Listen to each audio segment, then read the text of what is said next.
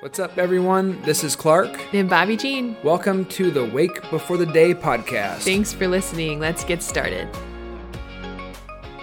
Hey, everyone. Welcome to the Wake Before the Day podcast. Today, we're diving into Second Corinthians chapter six, and we're looking at more of the Apostle Paul's ministry.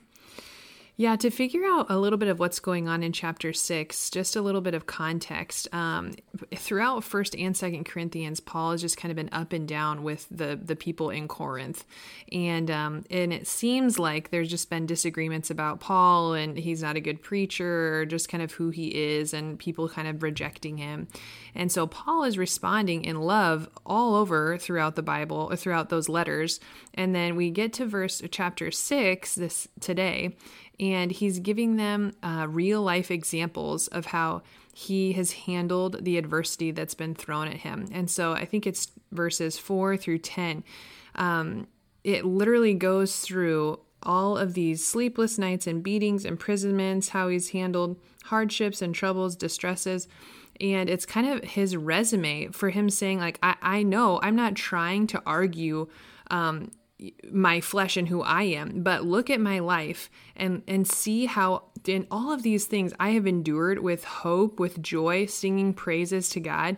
And really the only way that I'm able to do any of those things is because I really believe that Jesus came and that Jesus died and that Jesus resurrected. That is the only way that Paul is, is able to live this cruciform style of A, a lifestyle, this ministry that he is, is literally um, sacrifice and service, pointing exactly back to the cross and what Jesus has done on the cross. Mm-hmm. And so when we think about our lives today, I, I, some people in, in pastoring, Clark has encountered some people that maybe have come to church through a friend and they have family members that are unbelievers or people in their life that are close to them, and, and they are being persecuted for being a Christian. But I in my own experience, and largely the people that we do life with, um, kind of have a little bit of a hard time relating to Paul here with um, how he's going through this type of persecution and adversity just for being a Christian. But that's what he's saying. He's saying, I believe that this really happened and I'm living that. It's changing my entire life. Yeah. Most of us would say we haven't been in a shipwreck. Hopefully you haven't been bitten by a snake, yeah. haven't been beaten or flogged or not anything yet, like that. Yet. Yeah, not yet. Hopefully not ever. I hate snakes. Um, but that's Paul's resume. And in a sense, Paul's saying, I've had it settled. Before all the crud hit the fan, yeah. I, I have formed who I believe God is. He has a relationship with God. And when the hard times come, he, he holds on to that anchor. And um, what comes to my mind is is actually a story from a couple years ago when my cousin Kirk, who's like a brother to me, uh, passed away unexpectedly. And uh, his mom and dad, my aunt and uncle, Kevin and Lane, gave the funeral message. And the biggest takeaway I had from what they said was, my uncle Kevin said, you have to have it settled. Yeah. You have to have it settled in your heart who God is before the hardships of life hit. Um, because if you don't, like your legs are going to get ripped out from right underneath you. And so when we talk about having it settled, I think about really spending time with God and understanding and believing that God is a God of love, that he sent Jesus to earth because he loves you, that he's got a good plan, that he is all powerful, that he is all knowing, that he is present. Mm-hmm. And when you when you believe that and you spend time with him and you know him and you believe he knit you together in your mother's womb, and he knows how many hairs are on your head. And then the hardship comes. You're able to fall back on this faith that God's still good, and he's redeeming these these horrible situations mm-hmm. for good. So there's this there's this this belief in in the church oftentimes where you're not supposed to ask questions, right? And if you have doubts, no, you're not a good Christian. What kind of Christian are you? Yeah, what kind yeah. of Christian are you if you don't have all this faith? Where I want to encourage you, Bobby and I want to encourage you today is actually have questions. Yeah. Ask your questions. And it's okay to have doubts. I once heard once heard someone say, um, doubts to a body are like the antibodies to your body to help keep you healthy. Is that correct? Mm. That, that analogy right there? Having antibodies to your body? Um, it's helper T cells. Yeah, there you go. um, but doubts are helpful. They keep you thinking. Right. Well, that's one thing, too, that, you know, we haven't really, you haven't really pastored for as long as a lot of people in your family. But yeah. when you see people that go through really difficult things and they're trying to process, they're trying to make sense of it. And, you know, they're trying to figure out who is God in the midst of, of this hard thing. Essentially, your faith is, it, it's smoke when it comes to those hard things. And um, that doesn't mean that there's not room for the questions and there's room for the doubt. But when the, if the time comes and you haven't settled it, well then shoot, dang, it's gonna that's be a, a lot, scary place. Yeah. It's going to be a lot harder. So, so I feel like what, what we're getting at now is that yes, there's a mysteriousness to your faith and we can't, um, we can't ignore that, but there's also just truth to your faith. And that's kind of what Clark was talking about, just who God is, the nature of God, and also um, how he came to give you your salvation. Like those are truths that you that we get to stand on. Those are gifts that we get to to know um, as we spend time and as we ask these questions, because that cultivates this real, I'm sure you've heard the word conviction, that cultivates this conviction, this strong belief, this strong foundation um that that we don't compromise. And that that's what makes us stick out. For sure. And we have no idea, if we're being honest, what's going to happen one minute from now or five minutes from now or, or tomorrow. Mm-hmm. And so when you spend time with the Lord, and you don't just know about him, right, but you know him, like mm-hmm. personally, and, and you're asking hard questions and you have doubts and you're, you're it's, it's grinding, and there's a refiner's fire that's happening. There's a, a molding to the character and to really your faith. Then hardships come. You know, you're beat, you're flogged, you're shipwrecked, you have sleepless nights, you're hungry, you're on the road. That's Paul's resume. I'm not sure what your resume looks like or what's right. happening in your life right now. But when those hardships come, Paul's able to tell this the, the Corinthians, look at my resume. I have hope.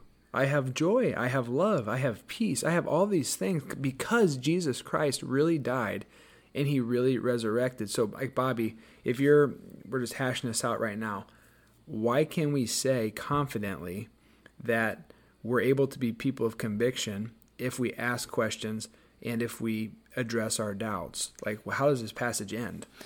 Right. And yeah, like Clark said, you just keep reading. And so when you get to the end of the passage, um, Paul Paul talks about how we're going to stick out, and he talks about um, how there's going to be obvious differences in our lives with people.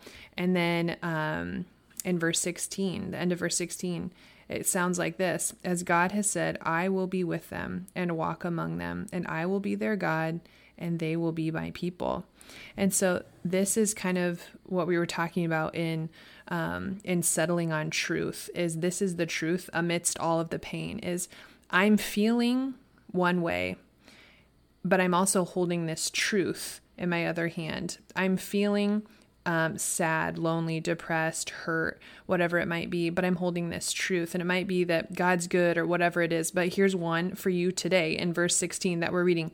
God's with you. Yeah. So even though you're, you're feeling lonely, that doesn't mean that you're alone. Mm-hmm. And I just want to encourage you today, the... If I know some, if I know what I, if I know anything at all, I know that I know that I know that God is who he says he is, and he does what he, what he says he does. And so as I'm reading verse sixteen, I hope you find comfort in that, that God has longed from the beginning of chapter one of Genesis to be with his people, whether it was the Ark of the Covenant, whether it was through the prophets or the kings or the, the priests of the Old Testament, um, and then eventually Jesus coming and dying on a cross, literally to be with you now and forever in eternity. Um, that is a comfort. And so I, I hope you receive that today. And then, like Clark said too, just think back to your own life and your own story. Shoot, if you think back even a week, I'm sure that you've had moments or something maybe that seemed minuscule that you could put, put your finger on and say, thank you, God. Mm-hmm. Thank you that you were there in that moment.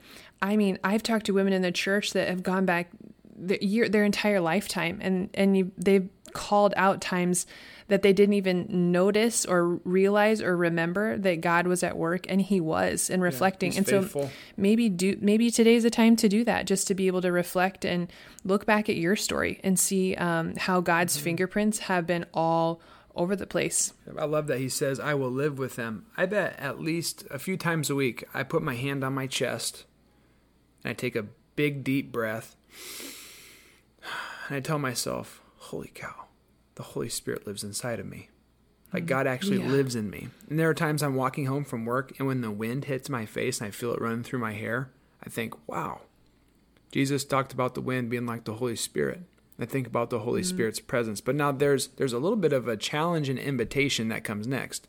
Verse seventeen, uh, Paul extends this and he says, hey, you people, you Christians, come out from them yeah. and be separate. Yeah, come out from the world. Because he's saying, life is hard. Look at how I responded. And I've given all this glory to God. In between mm-hmm. this, he talks about don't being yoked with unbelievers because you're going to be influenced. You're the influencer or you're influenced. Which one's it going to be? Mm-hmm. And he's saying, come out from them and be separate. Doesn't mean that we can't relate with them. We can't love them. We can't encourage them. But he's saying your allegiance is first and foremost to Jesus Christ, this God who lives with you mm-hmm. and is with you. And then he ends with such an encouraging promise. Verse eighteen. Yeah, so these are calling back from Old Testament scriptures, actually. And verse eighteen is uh, from Second Samuel, but it sounds like this as Paul's writing it. I will be a father to you, and you will be my sons and daughters, says the Lord God Almighty. Whoa, like that's just a whole nother level. I know we've talked about how um, we've been... Um, Paul talks about how he's been a slave to Christ, how he's a friend now, a co-heir with Christ. And now we get to this language essentially saying like we're family, that mm-hmm. we have this Abba Father um, always. We yeah. have this good father. We have this good father that that's the origin and and the end and all things. I, I mean, right away, I just think of Colossians when it talks about that Jesus Christ is in all things. He's holding all things together. And that's, that's who we belong to. Yeah. Um, yeah. Yeah. So as we part ways today, we want to encourage you to have it settled. Think through uh, who you believe God to be. Ask hard questions. Ask hard questions. Uh, be honest with yourself and name your doubts. Mm-hmm. Think back through your life story. And on the flip side of the coin, think through the times God's been faithful. You know, grab a coffee, go sit outside, bring a piece of paper, and write down some significant moments from the last week, the last month, and go back years of your life, and you're going to be shocked when you look back at the faithfulness of God. Why? Mm-hmm. Because he's a God who's come to live with them yeah. and walk among them. I will be their God, and they will be my people. Yeah. So, uh, it, this is encouraging. Thank you for listening. Uh, we love you all. Um, p- praying for you as you pray for us. Yeah. And have a great weekend. If you're looking for a church service, you can tune in to E R C dot L A. We're going to begin a new mini-series on uh, the Apostle Peter this Sunday. But um, I think that's all we got, huh? Yeah, thanks for listening. And uh, yeah, if you ever want to process or stick out, um, send us a verse that stuck out for you guys, uh, please definitely do that. So fun to hear how the Lord is speaking to you and what he's putting on your hearts too. God bless you guys. Have a great weekend. The Lord bless you and keep you. The Lord make his face shine on you and be gracious to you. The Lord turn his countenance toward you and give you his peace. Have a great day.